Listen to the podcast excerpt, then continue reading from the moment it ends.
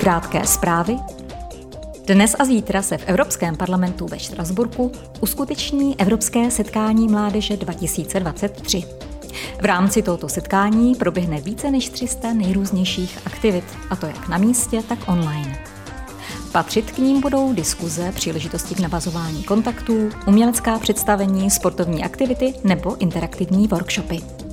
Své představy o budoucnosti Evropy bude mít možnost vyjádřit na 10 000 mladých lidí z Evropské unie, ale i ze zemí mimo unii. V pondělí začíná ve Štrasburku další plenární zasedání Evropského parlamentu.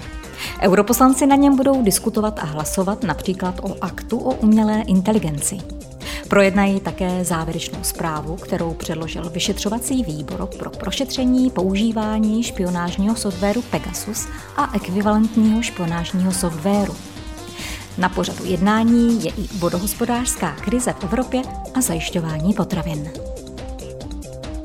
Tento měsíc se bude konat další summit Evropské unie. Plenární zasedání se proto nese i ve znamení příprav na tento summit. Poslanci nastíní své požadavky a v rámci série Toto je Evropa s nimi povede rozhovory o budoucnosti Unie kyperský prezident. Na slavnostní schůzi promluví k parlamentu také prezidentka Kosova.